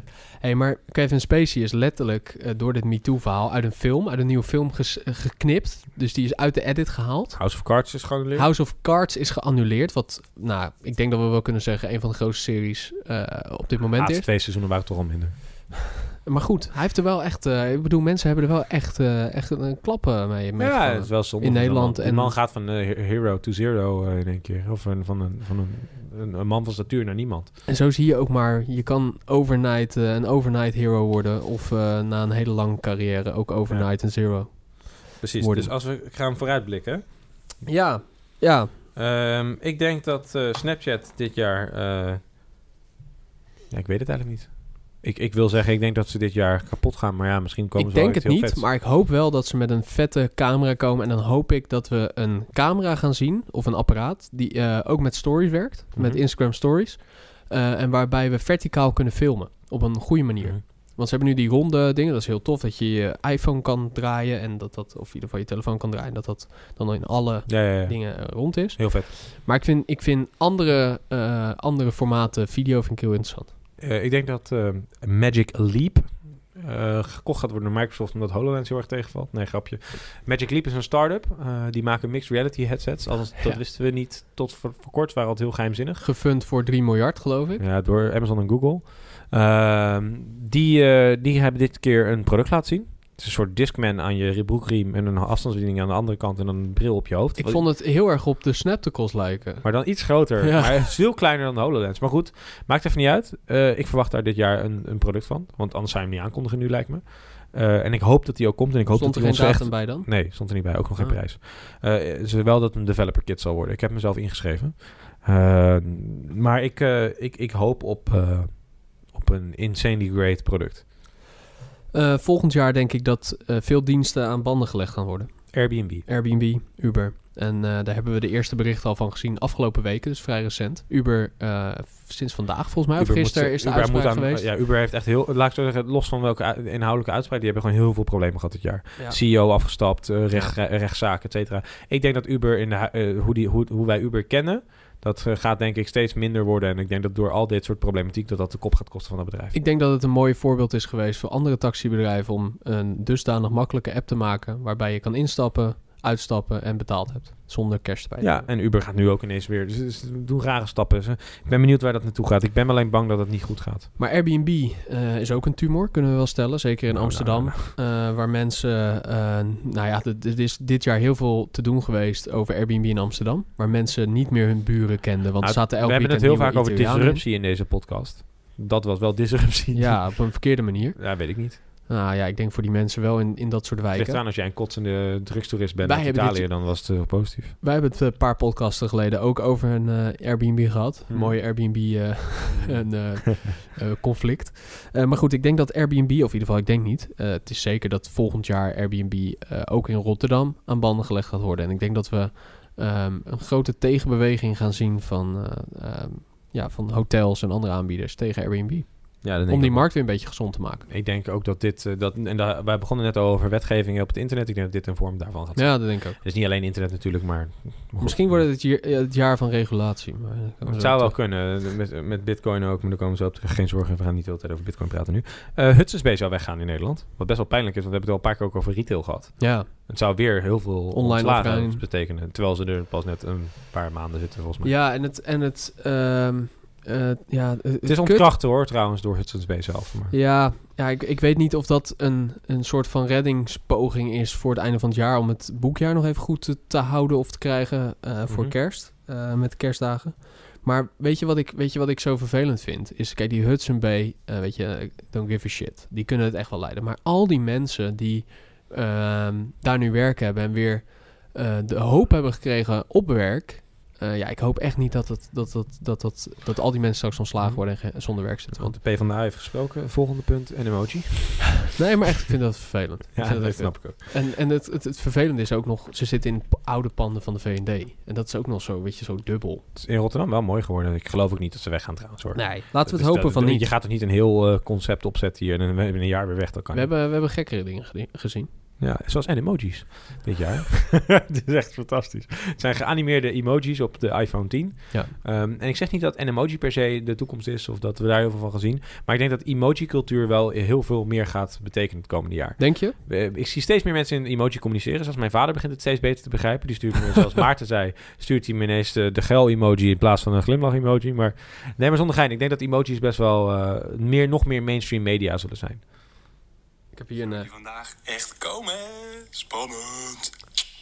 dit was jouw emoji eh, naar Ik- mij toe. Ja, In de hoop dat jouw iPhone X eh, zou komen. Ja, en die kreeg ik dus weer van de iPhone X-bezitter, Ja. Olivier. oh, dat was jij niet zelf? Nee, nee, dat was Oh, ik wat niet zelf. fuck. Ik dacht dat het jouw stem was. Je, je, je hebt altijd koptelefoon op tijdens deze podcast. Je zou mijn stem toch moeten kennen, Lorenzo? Ja, hey, maar eh, anyway, ik denk dat dat niet zo is. Ik vind het heel ongemakkelijk. Het is heel erg leuk als ik in mijn eentje zit en tegen mijn telefoon aan het praten ben. Nee, nee, het gaat niet om het. Het gaat Maar- om gepersonaliseerde emojis per persoon. Oké, niet niet, zozeer niet oppraten. zozeer de, de, de animojis zoals je ze kent van de X. Nee, ik denk dat we dus onze gevoelens gaan uitdragen over eh emoji, zeg maar. Wat ik echt interessant vind. Dus als jij verdrietig bent, kan je eh, stu- sturen in tekst. Ik ben verdrietig, punt. Maar ja, dat komt nou ook niet echt eh, gek over. Maar als je, en, of ik ben boos, punt. Maar je kan ook gewoon een heel boos gezicht trekken. En dat, of, of dat, er een, dat als jij aan het whatsappen bent, dat er dan boven staat in het sensor wat mijn huidige emo- emotie is. Het zou kunnen. Eh, kunnen. emotie herkennen is makkelijker door een computer te doen dan door een mens. Hey, over emotie gesproken. Ik denk dat we het komend jaar meer behoefte gaan hebben aan mindfulness en eh, meditatie. eh, meer dan ooit. Nou, ik heb jouw advies opgevolgd. Ik heb de app gedaan, daar moeten we nog wel wat mee doen. Nee, ik denk het echt. Onze hoofden zitten steeds sneller vol. Eh, ik, merk het, ik merk het vooral aan mezelf. Als ik eh, s ochtends wakker werd, dan keek ik eerst naar alle puntjes en alle eentjes en alle mailtjes. Ehm, dus we beginnen onze dag super jij nog vol. Huh? je sliep nog. Ja, sliep nog. Oh, wow. Onze hoofd zit super vol. en ik denk, dat we, dat. ik denk dat we komend jaar eh, heel veel behoefte gaan hebben aan, aan, aan leegmaken van ons hoofd. Of in ieder geval het goed Mhm. indelen van onze gedachten en dingen die we in ons hoofd doen. Nee, jij vindt dat we daar steeds meer behoefte aan hebben. Ik denk dat we steeds minder behoefte hebben aan auto's. Ja, Eh, ik dat zie dat ik eh, bij mij op mijn werk. Ehm, ik, het is bij mij bijvoorbeeld zelf... eh, ik zou, het zou bij mij niet eens opkomen als ik een, een gesprek inga om een auto van de zaak te vragen. Waarom niet? Ik, niet nodig. Ik, ik voel de sociale druk ook niet om een auto te hebben. Ik wil niet generaliseren op basis van mijn eigen anekdotische voorbeeld, maar ik denk dat de automarkt vanuit onze generatie, hè, dus de, de, wat, de millennial generatie zou ik maar zeggen, eh, dat die niet zo aantrekt meer. Ik denk grote bedrijven zitten in de stad, andere grote bedrijven zitten ook in de stad. We hoeven niet echt meer de provincie in, trekt meer naar de, de Randstad toe. In de Randstad is OV best wel goed. Ja. Ik verwacht een eh, dipje in de automarkt. ja, en dat is een grote markt. Een van de grootste markten Zeker privéauto's. op de wereld. Eh, ja, nee, klopt. En ehm, ik wil ook iets anders zeggen. Eh, ik, denk, ik, ik verwacht heel veel van edge computing het komende jaar. Eh, edge computing is eigenlijk dat een apparaat zelf kan berekenen wanneer iets relevant is of niet. Dus stel je hebt een temperatuurmeter, dat hij alleen bij plus 5 en min 5 gaat zeggen. En niet dat hij continu aan het zenden is wat hij aan het doen is, zeg maar. En ik denk dat edge computing de cloud een beetje gaat overnemen. Want op dat moment betekent het dat de berekening niet meer in de cloud moet gebeuren, maar dat het op, op, op heel klein niveau op het product zelf begint. Mhm. Dus dan wordt de cloud ontlast en het product wordt slimmer. En doordat het product slimmer wordt, kan die ook weer efficiënter worden ingezet, et cetera. Ja. Ik- denk dat dat, Gartner voorspelt het ook, ik denk dat we steeds meer slimme producten gaan zien. Dus bijvoorbeeld dat de producten voor zichzelf gaan bepalen eh, wanneer iets wel of niet relevant is. Eh, en dat is eigenlijk ook een bruggetje naar Web 3.0. Eh, of de semantic web, of hoe je het wil noemen. Ik denk dat we het komende jaar veel meer suggestieve vormen van eh, media gaan krijgen. Dus suggesti- suggestive internet noem ik het even. Oftewel, we krijgen steeds betere en meer aanbevelingen. En Google eh, is daar echt goed mee bezig. Gewoon Apple gaat er ook mee beginnen. Dat, ook zijn de aanbevelingen of sturingen. Dat is dan nog een beetje de discussie. dat is een discussiepunt. Een hele, hele goe- heel goed discussiepunt trouwens ook. Maar ik denk dat we wel steeds meer... En Netflix doet het ook heel goed, hè, bijvoorbeeld. En dat is op films. Maar ik denk dat we steeds meer worden geholpen door technologie. Eh, dat we zelf minder hoeven na te denken. Nou, ik denk dat Ik we ook steeds meer in een, in, een, eh, in een kader geholpen worden. Want al- het voorbeeld van Netflix is dat ik, als ik uit mijn... Als, nu krijg ik prachtige recommendations van series en documentaires waar ik interesse in heb. Maar om eens echt iets anders te kijken, moet ik echt mijn best doen. Ja, veel te wild discussie, ja. nee, maar ja. goed, het, het, het doet heel veel goede Mhm. dingen. Eh, Ja, maar dat ik denk dat het eh, ook wat nadelen heeft. Ja, maar laten denk- we daar een keer denk- misschien wat Ja, laten we daar sowieso nog een keer op inhaken. Maar ik denk dat het een voorbeeld zou kunnen zijn... is dat bijvoorbeeld een database bestaat... dat iemand dat de app weet welke kleding jij hebt. Eh, en dat je inmiddels van AR, dat je dus... of, of wat er dan ook voor vorm dat erachter zit... maar dat jij dus een trui aantrekt... en dat hij dan zegt... nou, ik zou deze broek erbij aantrekken... want dat wordt door de, de, de cloud... heeft even geanalyseerd... dat de meeste mensen zich zo kleden... dus zal het wel goed zijn. Maar willen we dat soort beslissingen gaan laten nemen door computers? Ja, als de computer het beter kan dan ik zelf, waarom niet? Ja. Stel, ik loop altijd bij als Pipo de Cloud... en daardoor kom ik er Ik denk in jouw, in jouw geval wel Het is misschien een wel. audio, hè? Dus dat is mijn geluk. eh. Hey, Tesla. Eh, ik denk echt erop of eronder komend jaar. Ja, ze moeten gaan leveren. Ja. Gewoon klaar. Ja, weet je, die Ja, Model 3 moet gewoon gewoon overal gaan staan, ja. Ja, maar ik, we hebben het, ik heb dat wel eens eerder laten vallen, denk ik. Maar ik zie, hele, ik, ik zie het niet gek voor me dat er geen echte toekomst is voor Tesla.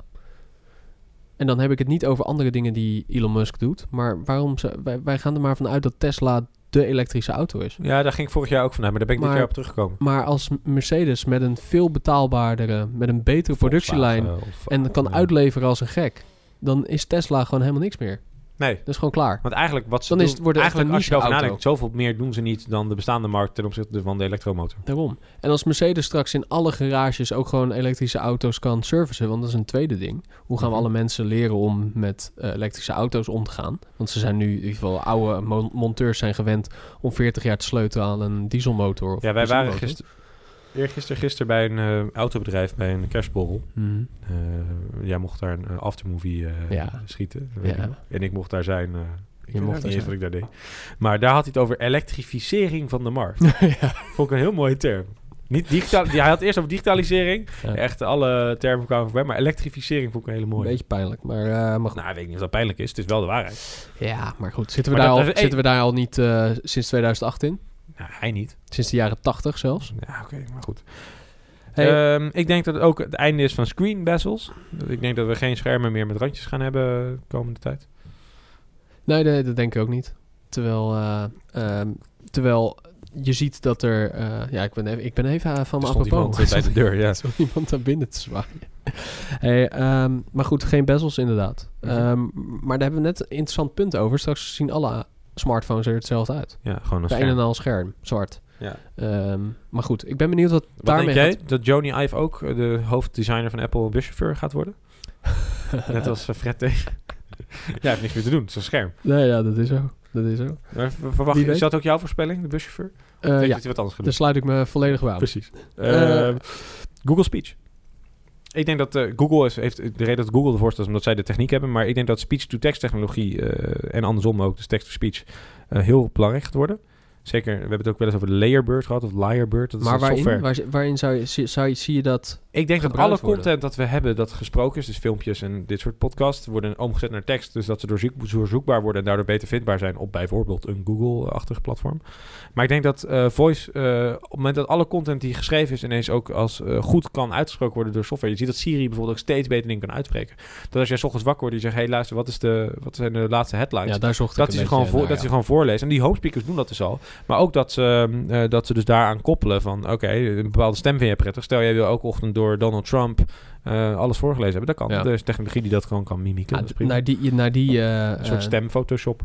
naar die toepassing zocht ik. Want ik merk dat ik heel erg lui ben om iets te lezen. En, ik, en soms staat er een knopje boven lees voor eh, op een artikel op internet. En dan zet ik het gewoon aan, dan doe ik wat anders. En dan Mhm. krijg ik het gewoon... Maar de grap is dus ook, op, basis, als, op het moment dat wij, op het moment dat je de data zou pakken van wat, eh, wat mensen echt lezen in dat artikel en wat er bijvoorbeeld wordt gearseerd in, de, in die artikelen, Mm. zou je ook kunnen zeggen, lees hem voor of lees alleen de, de meest gearseerde punten voor. Ja. Zou Of ook kunnen. maak er een dat, samenvatting van. Precies, maak er Van een samenvatting minuut, van. bijvoorbeeld. Ja, dat soort dingen. Dat Ja, kun je dan tof. ineens doen. Dat is heel interessant. Eh, dat is ook suggestive internet weer, zeg maar. Was slimmere software die snapt hoe je iets wil hebben en dat op basis van jouw voorbeeld Zelf kan Eh, aanpassen en dan kan ja, aanbieden. precies. En dat zich aanpast aan jou in plaats van dat jij... Maar goed. Eh, implantables. Ja, biohacking. je, hebt, ja, je hebt die achter, tussen aanhalingstekens, eh built-in AirPods. Ja, ik wil ze niet meer indoen. Ik wil ze gewoon in oor. Snap ik. Maar hoe vet zou dat zijn? Maar, maar even, even gewoon oordopjes daarover. standaard ingebouwd in je oren. zeg. Ja, of gewoon één oordopje Bluetooth waar je kan tegen praten. eh, waar je kan zeggen wat voor media je wilt consumeren. Dat gelijk krijgt in je Ja. oor. Je kan opnemen. Jouw mindfulness eh, punt eh, ga ik nu wel echt volledig tegen in volgens mij. ja, maar heb je ook des te meer eh, behoefte dan maar ik, ik, ik zag een tijdje geleden was er een start-up dat heette Doppler. Die maakte oordopjes waarmee je ook je gehoor uit kon zetten. Of, Ja, of dingen kon uitfilteren. En ik denk dat op het moment dat wij als mensheid slimmer worden en we kunnen meer aanpassen aan onszelf, dat heeft ook nadelen, dat snap ik. Er zijn Black Mirror afleveringen vol van eh, gemaakt. Eh, ik denk dat op het moment dat wij onze eh, zintuigen kunnen beïnvloeden, we bijvoorbeeld gehoor uit kunnen zetten of dat we, even, dat we even kunnen inzoomen met ons blik, dat dat soort dingen best wel heel veel kunnen betekenen voor hoe wij als Ja. mens omgaan met elkaar. Een soort ubermensch, eh, wat Bob de Wit ook zei in zijn podcast destijds. Maar ik, ja, wat dat betekent eigenlijk is dat als ik het niet kan betalen en jij wel, dan ben jij dus een rijker mens in de zin van wat je kan dan ik. Dus heb jij een unfair advantage en het zal duur zijn waarschijnlijk. Maar bijvoorbeeld even je gehoor uitzetten of juist altijd meldingen in je oor kunnen krijgen. Ja, misschien moet je er niet aan denken, maar ik denk wel dat dat gaat komen. Maar AR is eigenlijk ook een soort eh, biohacking. We zien meer in ons eh, blikveld en Alleen krijgen nu- meer informatie. Ja, alleen nu houden we een telefoon open voor ons neus. En Ja. nu doen we oordopjes in ons oor. Maar ik denk dat volgend jaar dat we de eerste vormen gaan zien van dat we dat inbouwen in onszelf. Ja, ja en eh, klonen denk ik volgend jaar. Ik weet niet, maar ik, eh, ik, ik heb dit jaar veel berichten gelezen over eh, kloning en over onderdelen van mensen klonen. Maar heb je dan over heel mens of heb je het bijvoorbeeld over nee, niet over heel mens. Volgens mij is dat nog niet gedaan, maar het kan wel. Heb ik gelezen, maar ik weet niet of het zo is. Maar eh, ik, wil news. daar, ik wil daar een keer eh, eh, wat over doen, podcast volgend jaar, over klonen. En wat we Mhm. daar mee kunnen doen. Doen in we de dat medische dan wereld. met of zonder jouw kloon naast ons? Eh die staat voor me nu. Het zou wel relaxed zijn als jij een kloon had. Dan kon die hele tijd koffie halen. Ja, ik wil het zeggen, maar... nee, maar. Nee, zeg maar. Nee, ja, nee. Hey, Nederlandse cultuur Nee, ja, gaat nee, over... zijn- dat kan je niet maken. Nee, ik zeg, je praat nu met de kloon. Oh. Je- dit is de podcast met mijn kloon. Oh, Oké. Hey, Nederlandse cultuur gaat over zee. Dat is jouw voorspelling, hè? Dat vond ik wel een leuke, want die heb ik er bewust bij gezet. Nee, dit was niet mijn voorspelling. Mijn Oh. eh, voorspelling was intercontinentaal reizen. eh, wat een stuk goedkoper gaat worden. Sterker nog, goedkoper dan ooit komend jaar.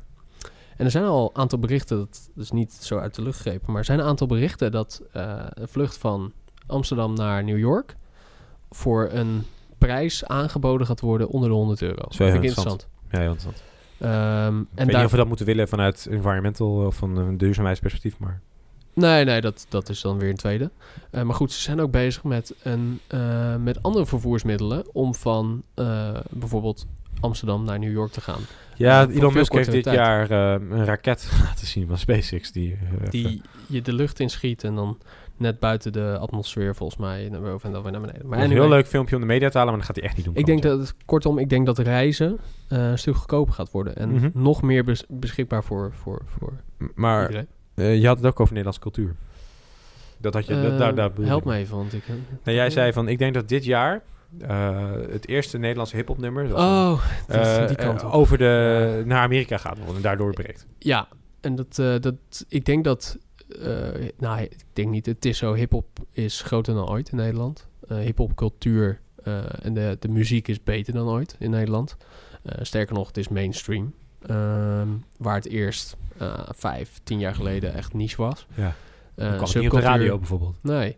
En we zien nu eh, met alle Ro- Ronnie Flex en Lil Kleine, maar ook andere kleinere rappers zoals eh Maradoni bijvoorbeeld, Eenhoorn Joost. Ik denk dat dat een van dat, soort, een van dat soort jongens een klapper gaat maken in Amerika. Mocht iemand niet weten wie Maradoni is. Maradoni is, eh, is ook wel bekend als Celine Dion. Oftewel de fenomeen. Ja. Ik vind, een, ik vind het een mooi figuur. Het, is, zijn mensen die absurditeit combineren met humor. Dat hou ik daar ook wel van. Ja. Zo moet je denk ik een beetje zien ook. Ehm, maar goed, ik denk eh, dat dat best wel onbegrijpelijk is, die absurditeit gecombineerd met humor, voor millennials op een gegeven moment. Millennials worden ouder. eh, en ik denk dat ze daardoor ook... Wij gaan- worden gewoon ouder. Of wij worden ouder. En ik, nee, maar ik denk dat er een nieuwe generatie op komt die weer zijn... Weet je, iedereen zegt al, ben ik oud geworden, ik snap de jeugd niet meer. Nou, dat punt gaat komen. Alleen nu is het internet gebouwd op basis van deze generatie, zeg maar. Die zijn ermee opgegroeid. Maar het internet past zich aan. Maar is dat wel zo? Of, of veranderen millennials iets harder dan het internet? Want ik bedoel, ik zie nog steeds heel veel vlogs op YouTube en dergelijke. Ja. Dus, ik, dus mijn, mijn, mijn statement is, ik zie dat, dat zal meer zijn dan alleen vlogs hoor, dat is mijn punt niet. Maar ik denk dat er een vervanging moet komen van het medium bijvoorbeeld zoals YouTube is of Instagram. Omdat de relevantie eh, verdwijnt bij bepaalde leeftijdsgroepen. Die gaan een andere Ja. prioriteit krijgen. Ah, hier hebben we het weer over doelgroepenverhaal.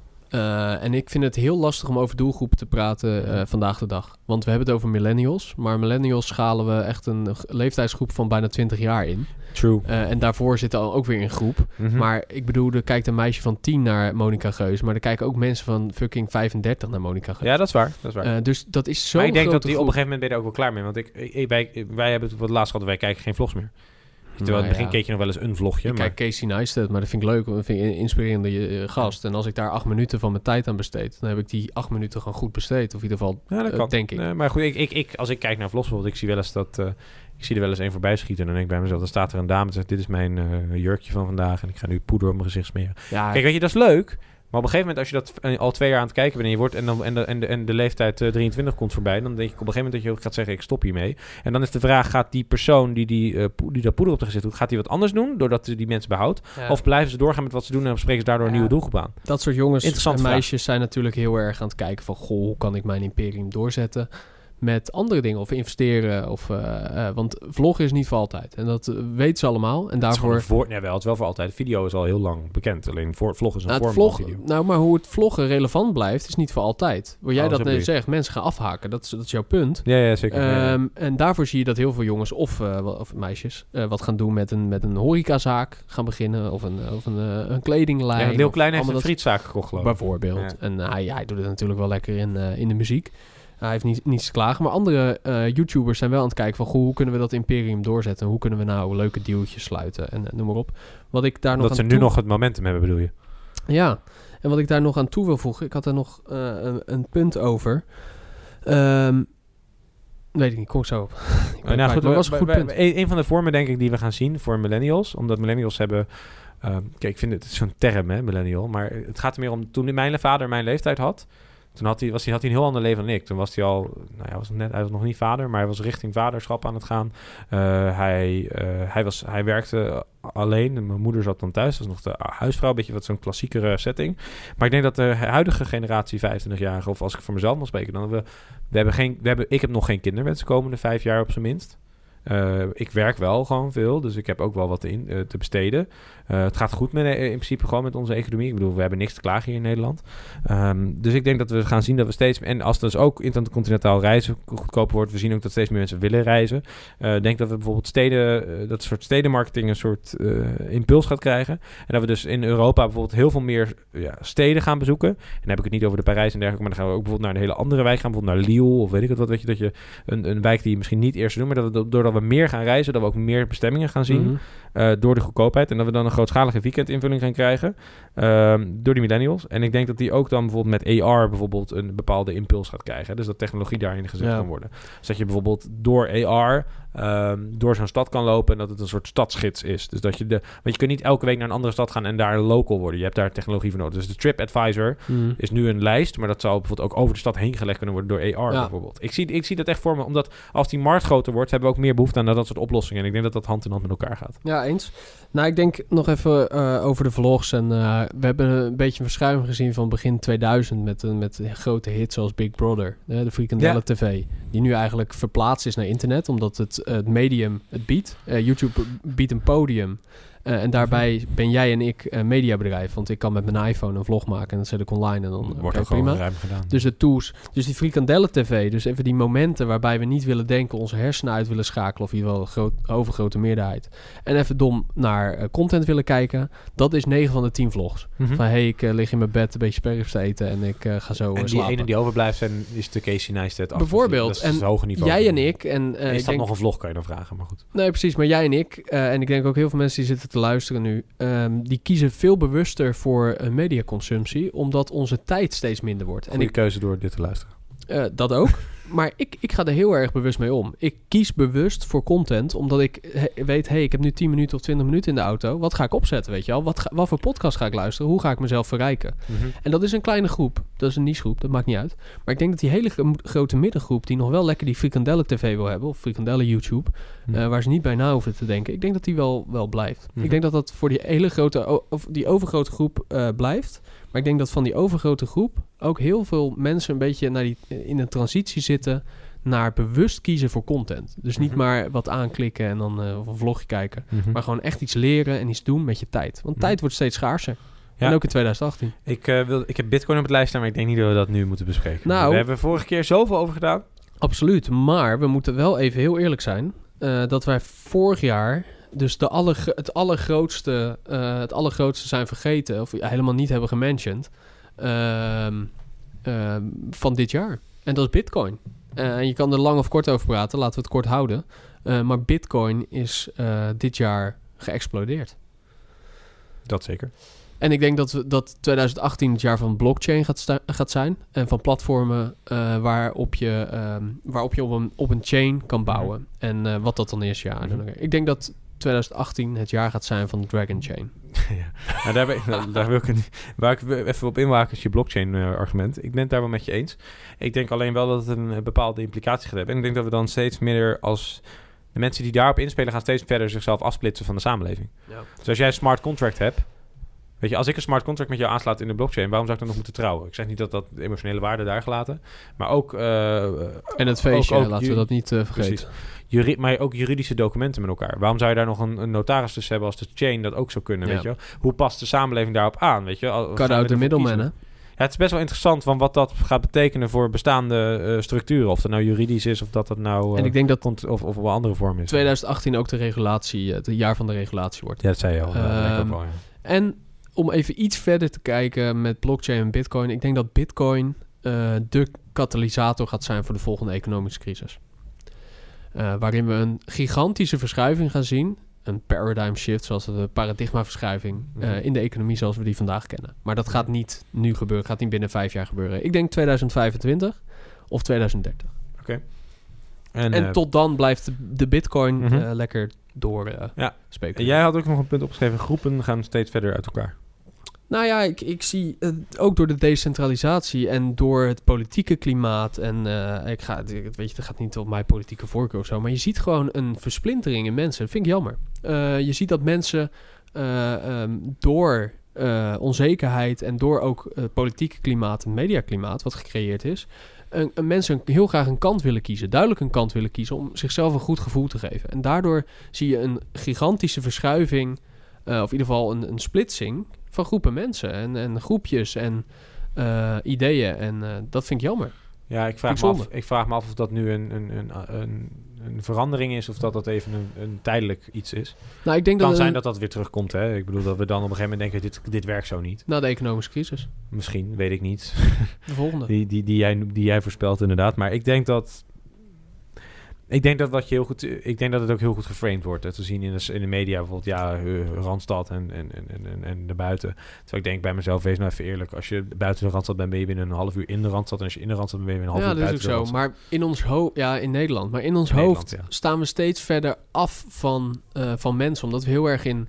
eh, we, we zijn steeds, laat ik het zo zeggen, we zijn steeds meer in hokjes aan het denken. En, en dat vind ik jammer. Ik herken dat niet, maar dat is misschien ook het gevaar. Ja, Misschien dat, dat, dat, ik dat, dat je daar wel Ja. dat zou moeten ik, herkennen. ik ja. zie steeds, ja, ik, ik, ik weet niet. Ik zie, ik zie gewoon een, een splitsing van, van mensen. En dat vind ik jammer. Want jij Ja. en ik halen verder niet veel uit. Maar als we met, met meerdere mensen samenwerken, eh, halen we veel meer uit. En dat, dat, dat doen we nog niet op aarde. En dan heb ik het op heel, op heel groot niveau, op energietransitie bijvoorbeeld. Ja, precies. En jij ziet het in Ehm, meerdere vormen. Op meerdere vormen. Maar En denk ook, je ook niet dat... ook lokaal, eens- hoor. We hebben het wel eens over aanhaken of afhaken gehad. Hmm. Stel dat wij in die energietransitie een heleboel doen, maar de, de heel veel mensen doen het niet. Dan kunnen ze heel veel verliezen of heel veel mislopen, of hoe je het wil noemen. Ja. Dat ja, ook. maar dan is weer de vraag, wat loop je mis? Geld. dat en wat is geld? Eh, kijk, en dat... Ja, of, of de mogelijkheid om te kunnen, mee, mee- te kunnen meedoen. Ja, ja nee, dat ook. Daar zie je ook een hele grote, eh, eh, grote Mhm. splitsing. Terwijl er, onze buren een eigen meetingroom hebben. Ja. En die heel erg aan het kijken zijn van... Oh, Ah, is toch leuk. wat zijn die gasten aan het doen? Ehm, we laten even vooruitblikken naar het volgend jaar voor de podcast.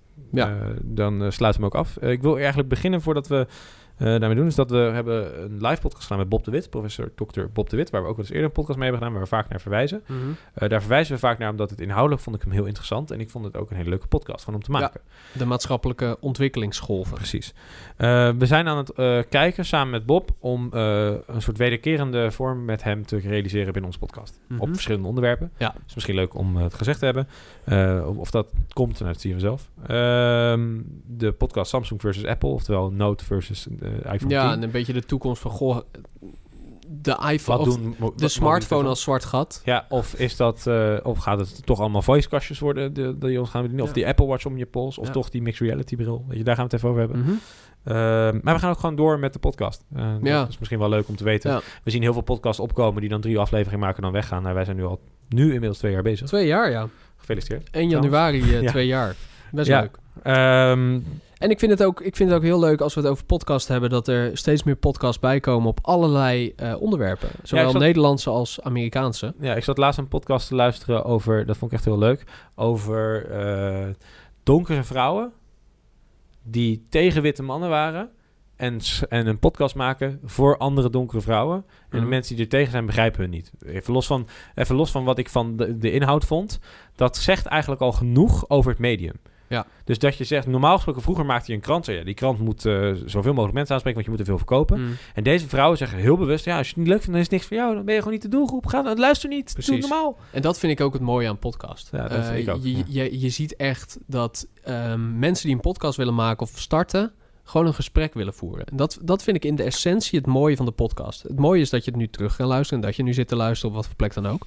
Maar wat ik mooi vind, is dat wij op dit moment... gewoon een gesprek met elkaar hebben. Zonder smartphone, zonder afleiding. En gewoon over iets praten wat steeds minder voorkomt. En dat heeft ook weer te maken met, ehm, Ja. ehm, met die versplintering tussen Mhm. mensen. Wij hebben nu gewoon een goed gesprek. En dat vind ik mooi en dat luister ik, dat hoor ik bij elke podcast terug. Mensen hebben gewoon een mooi gesprek met elkaar. Ik ben daar een soort van onderdeel van. Ik heb daar mijn mening over, ik denk daarover na. Het zet me aan het denken over de wereld. En dat vind ik het mooie van het Medium Podcast. Ik eh, vind dat een hele mooie afsluiter. En Ja. ik ben het ook echt helemaal met je eens, maar ik heb er Nou, zelf nooit je. zo naar gekeken eigenlijk. Nee, Ja, nou ja, misschien mooi. omdat ik te veel in de waan van de dag zit. Dat zou kunnen. Eh, wil ik wel met iets anders eindigen. En dat is? Ik wil jou, maar ook de luisteraar en heel veel anderen, Ja. een hele fijne kerst. Ja. Een heel goed 2018. Zal ik een eh, gelukkig nieuwjaar dan wensen? Oh ja, dat is Om, daar, eh, om dat aan, eh, aan, aan toe te voegen. Ja. Kijk uit met vuur. Precies, doe het niet. Nee, we gaan er, doe wat je wil. Ehm, Heb je en nog plannen met oud en nieuw trouwens? Ik? Ja, ik, nou, ik moet, ik, ik ga eerst een paar dagjes weg. En dan kom ik terug en dan ga ik met vrienden gewoon oud en nieuw vieren. Ga je, Ja. waar ga je heen? Naar Pijnakker. Nee, weg. Je zei Oh, ga weg. Naar Parijs. Met de AR-bril op ook? Nee, Dan al? Nee, nog niet. Jij hè? gaat naar, maar dat zou en waar ga jij? Ehm, nou ja, ik denk dat het een rustige oud en nieuw wordt. Want ik eh, vlieg 1 januari om kwart over twee 's middags eh, naar Budapest. Dat is voor jou een opgave, een rustig oud. Ja, misschien moet ik in één keer door. nee. Maar ehm, wat ik wil zeggen is, eh, ik wil CIC bedanken voor onze studio. Absoluut. Ja. Uh, schitterende studio in Rotterdam. Oh ja, ik wil nog één dingetje toevoegen. Oh.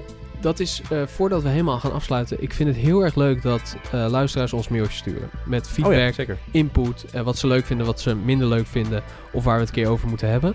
Ik merk ook dat dat steeds meer wordt. En dat, dat doet me goed. Want we maken dit uiteindelijk niet alleen voor ons, omdat wij dan een goed gesprek hebben. Maar ook voor, jij, voor jou die zit te luisteren. En heb je nou iets waar je het over wil hebben? Heb je een goed idee? Heb je feedback? Ehm, laat het alsjeblieft, we- eh, alsjeblieft weten door een van de kanalen. Viv, eh, Twitter, Facebook, eh, Instagram Ja, of via de mail. mail. Ja, Wereld van Morgen podcast. Exact. En ehm, ja, dan hopen we je volgend jaar hier weer te hebben. Of bel Lorenzo op 06. Nee, nee dat nee, mag, Ja. mag te vinden. Te niet, vinden. Heel, niet, heel, eh, niet heel moeilijk. moeilijk. Nick, dankjewel. Jij ook bedankt. En tot volgend jaar. Volgend jaar.